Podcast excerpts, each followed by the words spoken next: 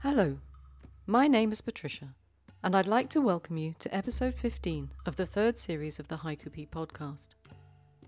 I've called the episode Chocolate Box because to me, and I hope it will be to you, it's like being faced with a wonderful box of chocolates and not knowing quite where to start because they're all so fantastic. First up, some big news. The second Poetry Pea Journal of Haiku and Senryu, the Summer 2020 edition, is now out, and this time I've done a Kindle version. I know many people weren't able to access the print version because of COVID, and I'm hoping this will help.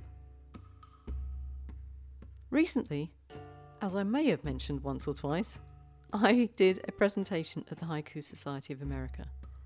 And in doing so, I was reviewing all of the podcasts that we've done together. And you know what? I was amazed at our body of work. It was also super to see the improvements in our work. Actually, it was quite a humbling experience. And I want to thank you for being with me on the podcast. Before I continue, I just want to give you a quick reminder that I'm now accepting submissions on the topic of loss. Something my guest editors noticed over the last couple of months is that you don't actually need to use the topic word in the verse. They've said to me that often using it means you're telling the story of the verse rather than showing it. And Michael Baribeau sent me a terrific quote which illustrates what I'm trying to say very well. He paraphrased Basho. A haiku is like a finger pointing to the moon. If the finger is bejeweled, we no longer see the moon. Thanks for that, Michael. Now, this week I had planned to do a feedback episode following on from our discussions of the essence of haiku and brevity and editing. But then I had an opportunity to have a chat with Ben Gaa. You might know him also as Ben Moeller-Gaa. Our chat was on the topic of his writing process and editing. So I'll come back to the feedback episode next time, because I promise you there's a lot to talk about. Thank you all for coming back to me with your ideas and thoughts. And if you haven't done so already, you have another month. So, the first of our chocolates, from my perspective, a coffee cream, is a chat with Ben. Our second selection, dark chocolate with an orange cream filling, is a reading of the latest Renku, at least as far as we've got with it. And our third selection, a Chocolate Truffle is a reading by Roger Watson of some of his work. Now, if you don't know Ben, let me tell you a little bit about him. Ben Gaa is from St. Louis, Missouri.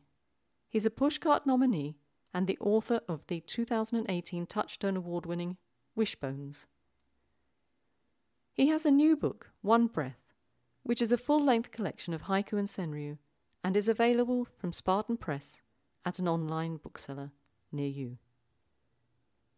He is also the author of three chapbooks Fiddle in the Floorboards, Blowing on a Hot Soup Spoon, and the Pushcart nominated Wasp Shadows. If you haven't read his books, I'm sure you've read his work in one of the many journals in which he's been featured.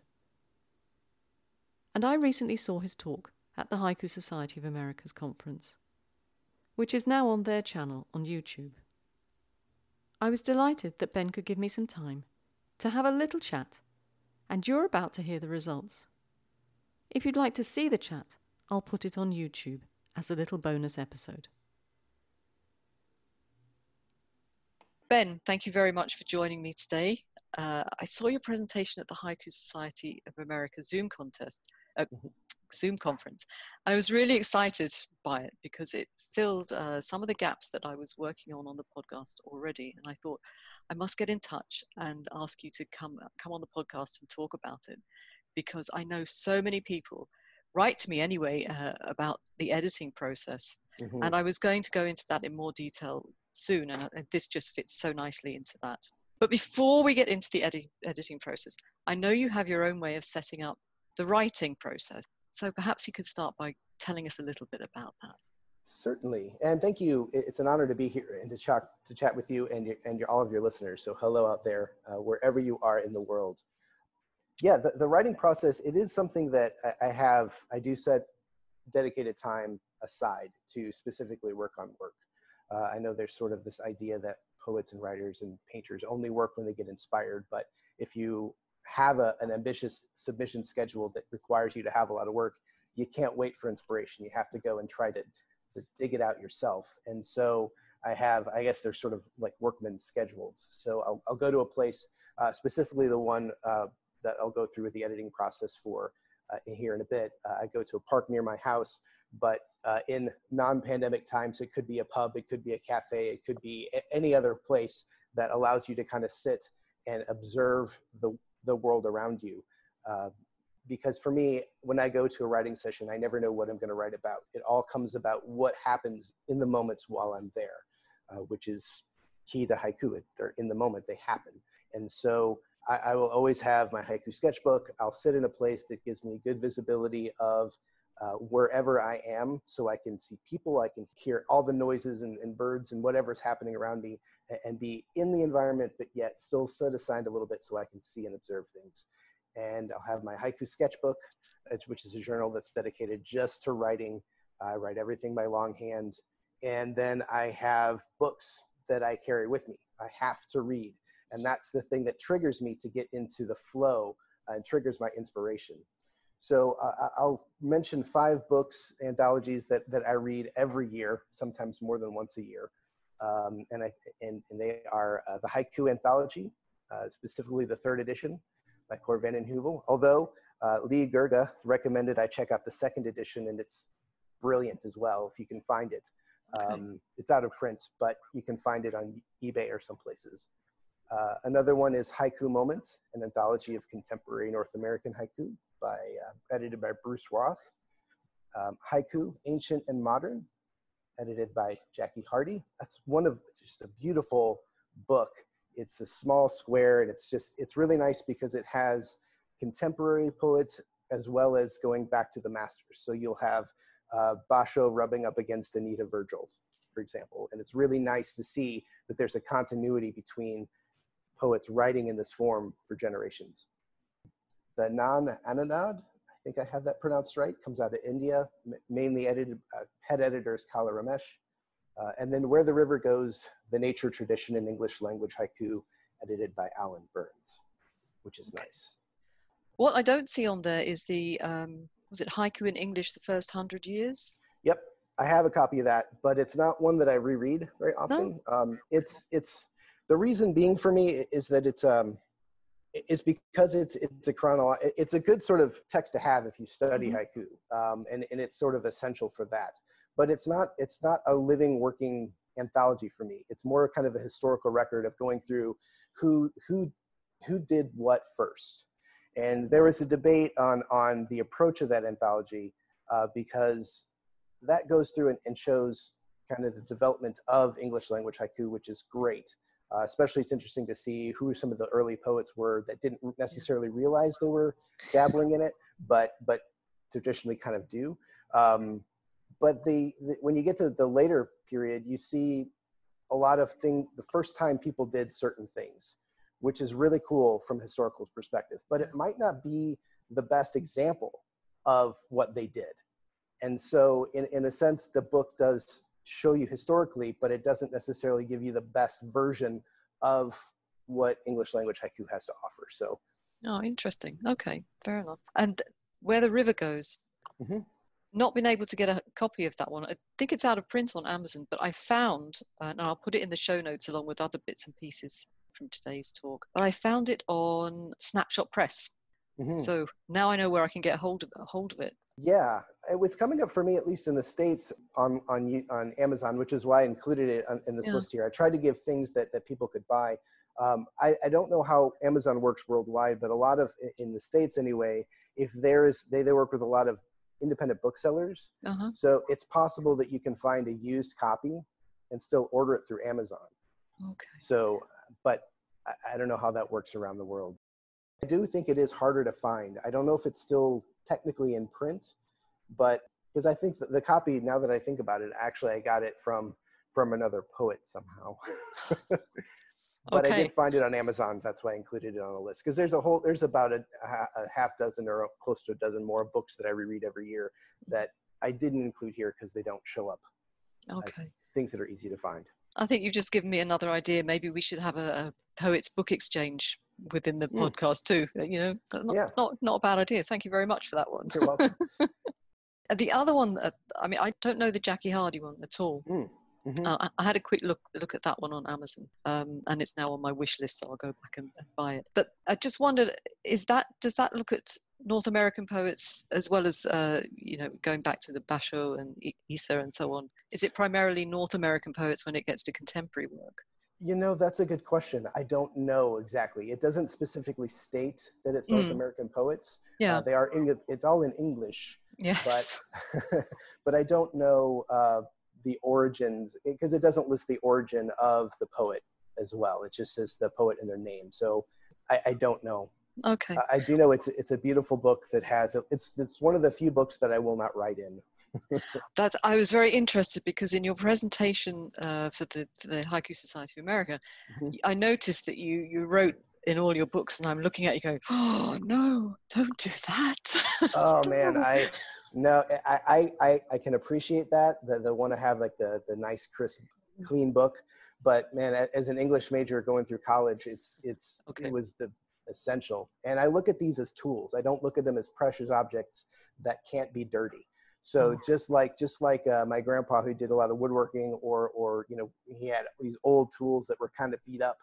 Um, these books are my tools. You know, they I, I learn from them. I use them uh, to help write. So when I sit down in my writing session, I start reading right away. That's how I start anything. And I read, and it does a couple things for me. It allows me to forget about everything else that's going on in my life, mm-hmm. and uh, you know, kind of tunes things out, almost like a mantra or a chant.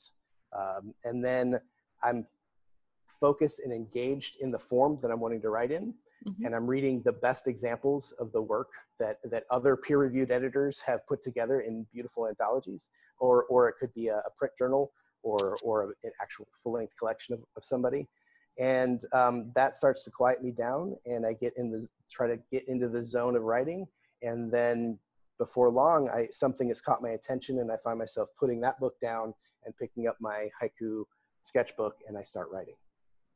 Would this be a good time to, to say to you, go for it. Tell us a yeah. bit about, about that. So what we have here is uh, a, a, poem called Church Bells, and it's a haiku edit history. And I wrote this, it's gonna go through 11 drafts, and this is the date that I wrote it. And in my haiku sketchbook, whenever I sit down for a session, I will put the date, the time, and the location of where I am. I just find it's kind of a fun little quirk for myself. If I'm, if I can go back and look at my sketchbook, I can see where the common places I like to write. Um, and it also helps me when I'm going to compile my month's work. I can start at a specific date and then move forward. So this is the, the date, time, and location. Um, and Sunday is kind of a key, key component of this because this poem is about church bells. And as I was out in the park and settling in and reading and reading and reading, the church bells started going off in the area because there are some churches around. And the thing that piqued my interest is that they weren't there and then I heard them and then they went away. And I was like, there's a moment here. So I, I wrote down this, this first draft, bird song, church bells, bird song. And this is a, a structure of a poem that I've used before. Uh, I like to reuse structures, especially if I find something that works. And in this case, you, you have uh, something that's there being interrupted, and then it goes back to what was there before. I use this this technique probably most successfully in a poem of mine in my book Wishbones, uh, which goes cicadas, tornado sirens, cicadas. And the reason why it works really well there is because when cicadas are out and they are in full force, you can't hear anything there. It's a constant sound and the, the tornado sirens really are loud and interrupted and kind of have an interesting cadence, kind of like cicadas. And then it goes back to the cicadas. In this case, again, it's sort of that interruption of, of, a, of a song, uh, uh of a sound. But what, what caused me to move beyond to the next draft is that bird song is not a constant sound, it is intermittent. So to have an intermittent sound interrupted by something else that's also intermittent, going back to something intermittent, didn't quite work. Even though it's it's not a bad poem, it's just it wasn't quite consistent enough for me to say that's that's the moment. So I went on to to try a different approach. In the second draft, uh, it goes like this: the strike and the resonance of church bells. And so I really started to think about what was it about the church bells that was interesting. And I, I noticed that there's really there, there's kind of a two parts to the sound.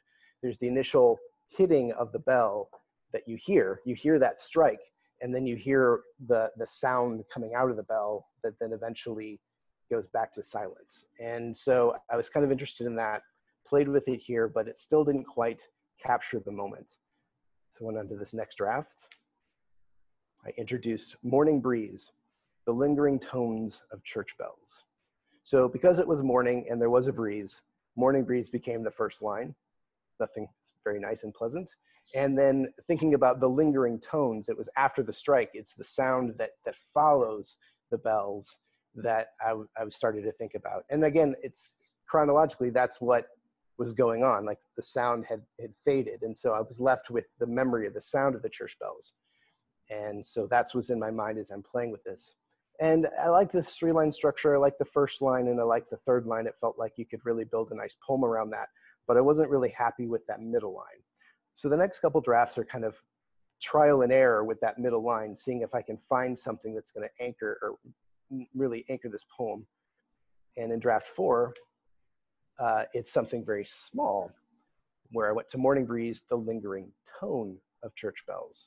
So I dropped the S on tone, making the that word a stronger sound, a harder a harder word to end on a line, and, and I liked it. And and we'll come back to the sound of that word in a bit. But um, another thing I want to point out here is that as I'm writing all these by hand, instead of just scratching out the word S, I actually rewrite the entire poem again beneath it. So I, I, and it's important to me to actually feel the entire poem come out of me again. And I really appreciate and, and like the feeling of it writing it by hand because I'm forced to not only see the letters, to see the words, to see the lines, but I also feel them. Your body feels feels the length of each line. It feels the hardness of each word. And it's just another way to connect, like a mind body connection to the work uh, that I don't get if my hands are all spread across the keyboard uh, doing many things at one time. In this case, it's a focused single line that I'm scratching on a page. And in this case, again, instead of scratching out the S, I rewrote the whole thing again. And I'm still not happy with this one. So we go to draft five, which goes Morning Breeze, the fading tone of church bells. So I kept tone and changed lingering to fading, which is okay, but it's still not quite solid enough for, uh, for what I, I, think this poem needs to be. So draft six, uh, I changed the middle line again to rippling waves. And in this point, I started to really think about what, like how I encounter the sound. And so I started Googling sound waves and started reading a bunch of like scientific things on that and, and thought, well, sound waves, rippling waves, and thought that, yeah, that's kind of poetic sounding. That's kind of nice. And it is, it's, it's a nice kind of sounding line but it's more of a free verse kind of a line rather than a haiku kind of a line because rippling sound waves like what is that really? Um, and so it, it's a little bit too it's a little bit too free verse and not enough haiku. I abandoned that for the next version. Morning breeze the subtle drone of church bells. And again that sound of tone is now back with the word drone and sometimes I really get hooked on the sounds of words, and, and sometimes the sound of a word in a line uh, can completely change the poem because I will I like the way the sound of the poem works, and sometimes I'll try to sort of dig and find a word with that sound that will fit the piece. And I like I like drones. I like drones in music uh, a lot, but it didn't quite work here. But I had to give it a try. So we go to draft eight, which is Morning Breeze the once again of church bells. And at this point, I'd been working on this poem for about for an hour, uh, long enough that I started to hear the church bells happening again. so now interrupted my, my editing process of this piece. And so that's where this one came about. And I actually like having gone back and putting together this this slide presentation. I really like this piece, and um, and am considering submitting it around separate as its own entity. But but the thing that I it didn't capture what I was thinking about in the moment for this poem. So it wasn't the, the idea of, of coming back to the sound wasn't the moment that started this poem off, this poet's poem's journey off, which was there was the, the bells weren't there, then they were there, then they weren't there again. So in this case, it's just the reminder that the bells have come back. So it becomes a poem about time rather than about an interruption of, of your, your space. And so that's what led me to continue to working on this one. And the next draft breaks the form entirely from a three line poem to a two line poem. And that's because I read a, I came across a two line poem in the book I was reading and thought, hmm, maybe I'll try that. Maybe I'll, I'll try to figure this out. And in order to do a two line poem, I needed to get rid of a, get rid of some stuff because you don't want to two, two liners can't be overly wordy. And so I dropped the first line, the morning breeze, altogether and changed up everything except I kept church bells. And it became this more silence than sound, church bells. And I feel like I was getting really close. I really, really, really liked everything about this piece, but I wasn't quite happy with the, the structure. I like that when you read the, the first line, more silence and sound, then you drop to the second line, church bells. So there's a natural break, a natural tendency to, to, to put space between the two of them, but it wasn't quite right. And maybe it's because church bells is just too short of a line to be the second line of a two line poem. And it didn't look right on the page. I don't know. Uh, but I kept, so I put the book down, I put the sketchbook down, kept reading, and then came across one liners and thought I'd give them a try. And so this next draft, draft number 10, we go to more silent than sound church bells. And this is actually a double edit because I didn't just take the take the two line poem and make it a one line poem. I also changed silence to silence to give it a hard T sound, thinking that it would resonate with the D and sound and the better and more silent than sound. It does. It does hit off the D and sound a lot more, but still I'm not happy with that because uh, I, th- I felt it lost something. And so I, I go back to draft number 11, which took the two liner and made it the one liner. And now we have more silence than sound church bells. And yes, now we have two S's in silence, one in sound, and then you end on S. So you have all this, this resonating S's, which I liked a lot. And this is the draft that I ended up keeping. And what I like about this poem is that the, it's just, it, I mean, it uses, I, I, would say, the three three S's of of uh, haiku language that that I think of. That eh, one is simple, one is succinct, and then the third S is suggestive.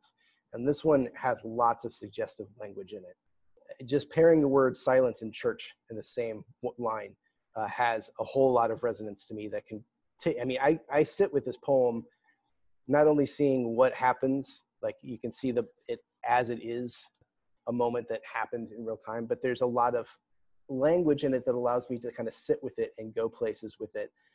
And that's when I know I'm really, really onto something.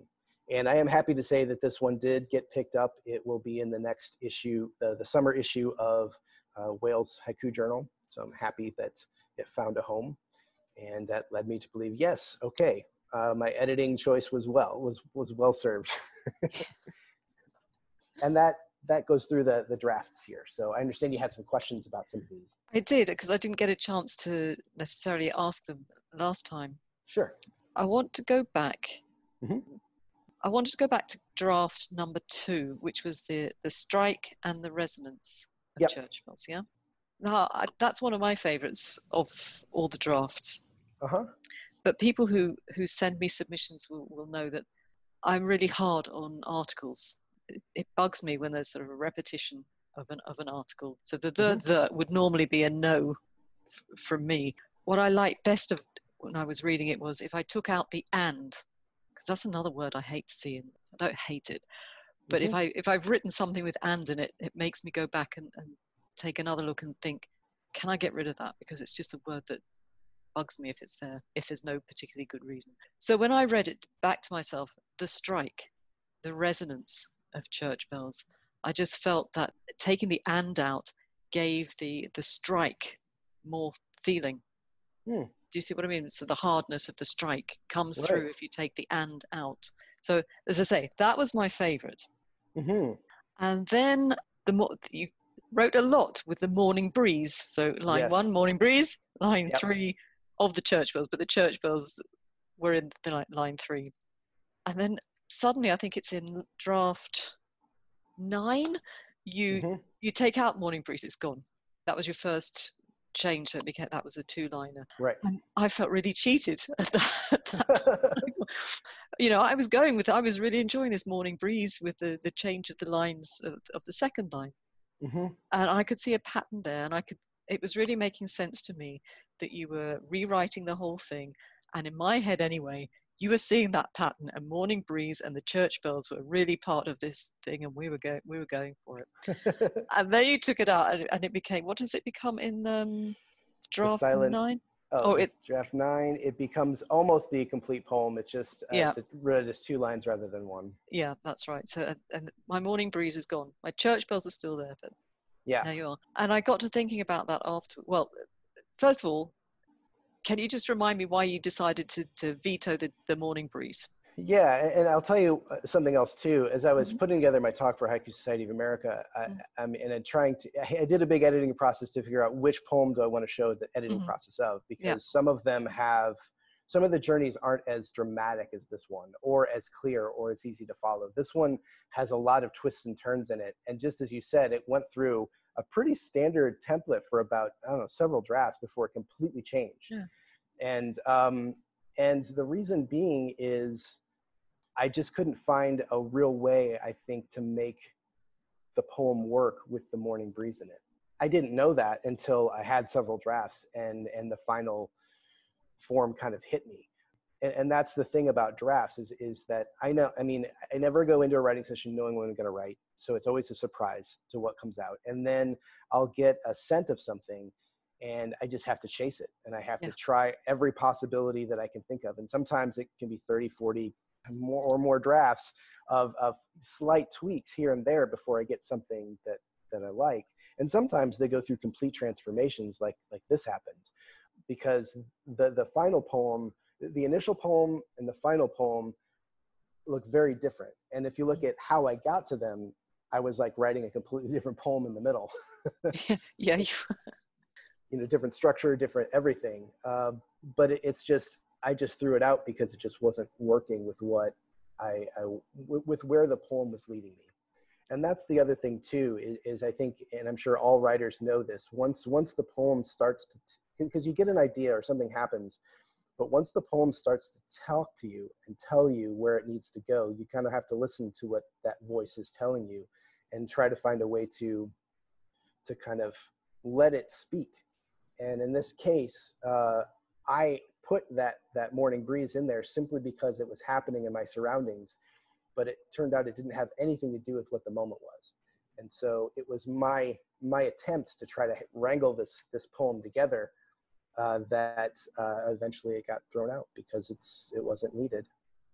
Yeah, I, that's sort of how I came to. This is how I, I forgave you in the end. I sort of uh, I read through. I thought, well, you know, the pattern was important at one stage, mm-hmm. but it, actually the the essence of what you were trying to say wasn't there in the pattern as it's right. you know so it, it had to go mm-hmm.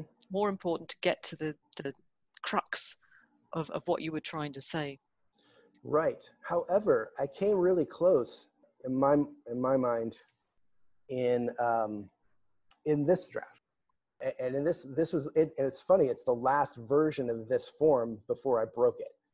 I really do like this poem. yeah, hopefully, it will find a home somewhere. Uh, but at the time, you know, it, it, wasn't it wasn't the thing that I was I was uh, pulling on. So it actually makes me wonder if I would go back through my sketchbooks and look at some of these other poetic journeys to see if there are other poems hidden in there that that could go somewhere but that's an exercise that I'll probably go through if I hit a real dry spell in my writing. But fortunately, I haven't had that in a while. oh, that's good.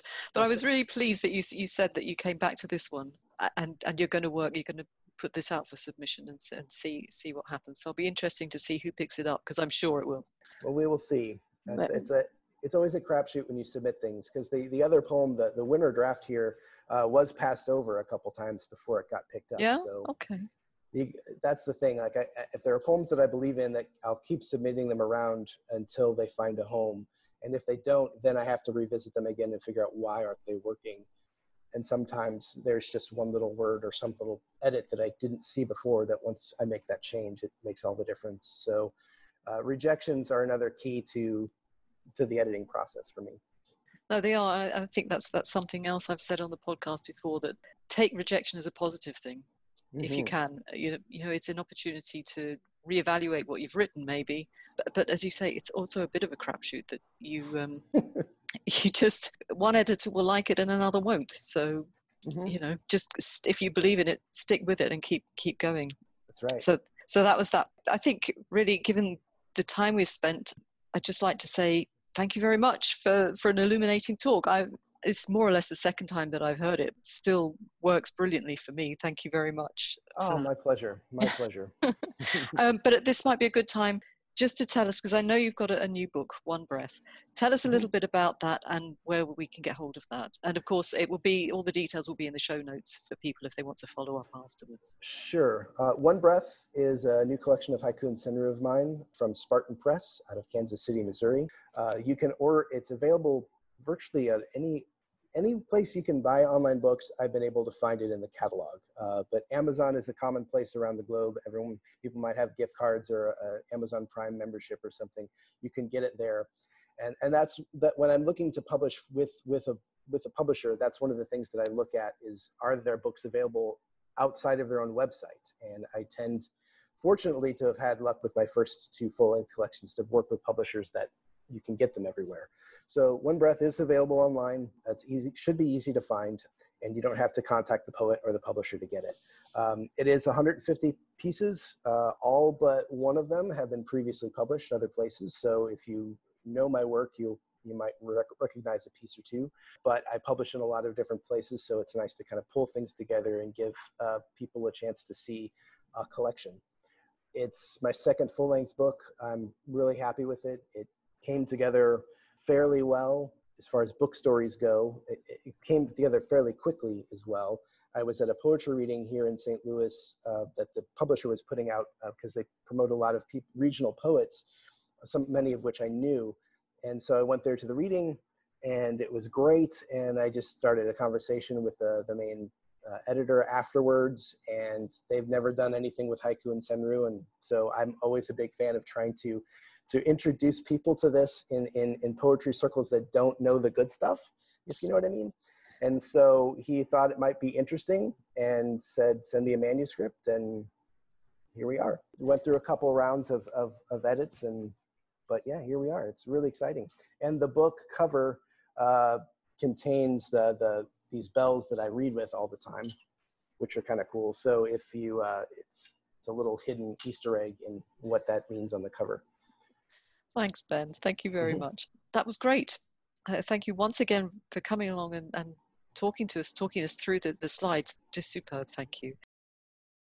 I hope you enjoyed my chat with Ben. I found it quite inspirational, and my mind has been buzzing with new haiku ever since I heard his talk at the Haiku Society of America. Don't forget to check the show notes, where you can find details about his books. Now, for our orange creams, the Renku. Quite appropriate because this Renku is very loosely based around food. I decided to try something a little bit different. If you read Renku in other journals, they're generally put together by a few people, and so this time I've limited the number of participants just to see what difference it makes, if any. So this time my thanks must go to James Young, Gideon Nielsen Sweep, Ian Speed, and Michael Barabow for all the work they're putting into it. You can see who wrote each verse by going to the show notes. But here it is so far. Winter bites In my rice bowl, only tears. Scratching the snow, a squirrel's hoard. Found food functions better than exotic recipes and fancy dining. No feet of clay for this plodding housewife. Flower moon, a coolness creeps into the harrowed soil. Slaked limestone, life's bitter sweetness. My kiln belly, anticipating the crop, I plough on. Hunger for bitterness leaves, upturned earth, unsweetened. Kissed by summer, asleep in the bee meadows, a trout stream. In the frying pan, hibiscus flowers float. Colour a thermos for tea, to warm our hands. I hope you're enjoying the Renku, and once we've finished writing it, perhaps you can feed back to us whether working with just a few poets makes a difference. There'll be more from this Renku next month. And lastly, our chocolate truffle, Roger Watson, who's going to read some of his work to us. And you can read them again yourself in the show notes. Welcome back, Roger. Hello, I'm Roger Watson, and I'm from Kingston upon Hull in the northeast of England. And I'd like to thank Patricia for the opportunity to read some haiku and to talk about them. I guess, like everybody, my world has become quite small in the last few months due to the coronavirus pandemic, in more ways than one. I'm used to doing lots of international travel. I'm also used to being away from my home a lot, even within the UK. But lately, most of my time's been spent in my garden, and looking over the haiku that I've written in the last few weeks, most of them reflect that. I've really had no other place to see nature and to experience things. And I'm going to share three of those with you now. I notice that when I'm sitting out in the evenings that the uh, the amorous life, to put it mildly, of pigeons is quite fascinating. Watching them jumping about from tree to tree, the male pigeons chasing the females. They look identical, but you can soon tell which one is which from the behaviour. And one haiku that came to me while I was watching them fluttering about was the following Two pigeons on the narrow branches, the Mile High Club. I don't think I need to explain to people what the uh, Mile High Club is. Early in the period when the coronavirus pandemic lockdown took place in the UK, the cherry blossom was still out. And we have a cherry tree which overhangs our garden, and I also have a fish pond. So this came to me when I was looking at the cherry blossom falling down in the wind. Sakura blossom on the koi pond. Two legends meet. Sakura blossom features a lot in Japanese poetry and symbolizes many things, as do koi fish, which live for a long time. Sakura blossom tend to represent transience, koi fish tend to represent longevity. So, in a sense, that's how the two legends are meeting on the surface of my pond. Then finally, my neighbour asked us not to cut back the ivy because there was a a wren's nest in the ivy. I said I thought I'd seen the wren because I'd seen it picking up worms on our uh, on our lawn, and uh, my neighbour thought that they didn't actually do that. She said I probably saw a blackbird. So anyway, in the ivy, the wren I never see. Many, many thanks, Roger, for taking the time to put together another wonderful reading for us. I'm pretty sure it won't be the last time we hear from you. Don't forget, if you enjoy Roger's work, you can read more in his recent book, Dewdrops, in which he and Su Wai Lai share their work. And you'll find details, of course, in the show notes. Next month, I'm happy to say that Ben Gaa will be back to give us a reading from his new book, One Breath. I'm looking forward to that already. Well, I'm afraid that's it for this week. I hope you too found a chocolate box full of treats. In a couple of weeks, I'll be bringing you a podcast filled with your work on the topic of joy. It's a cracking episode, and lots of new poets will be joining us.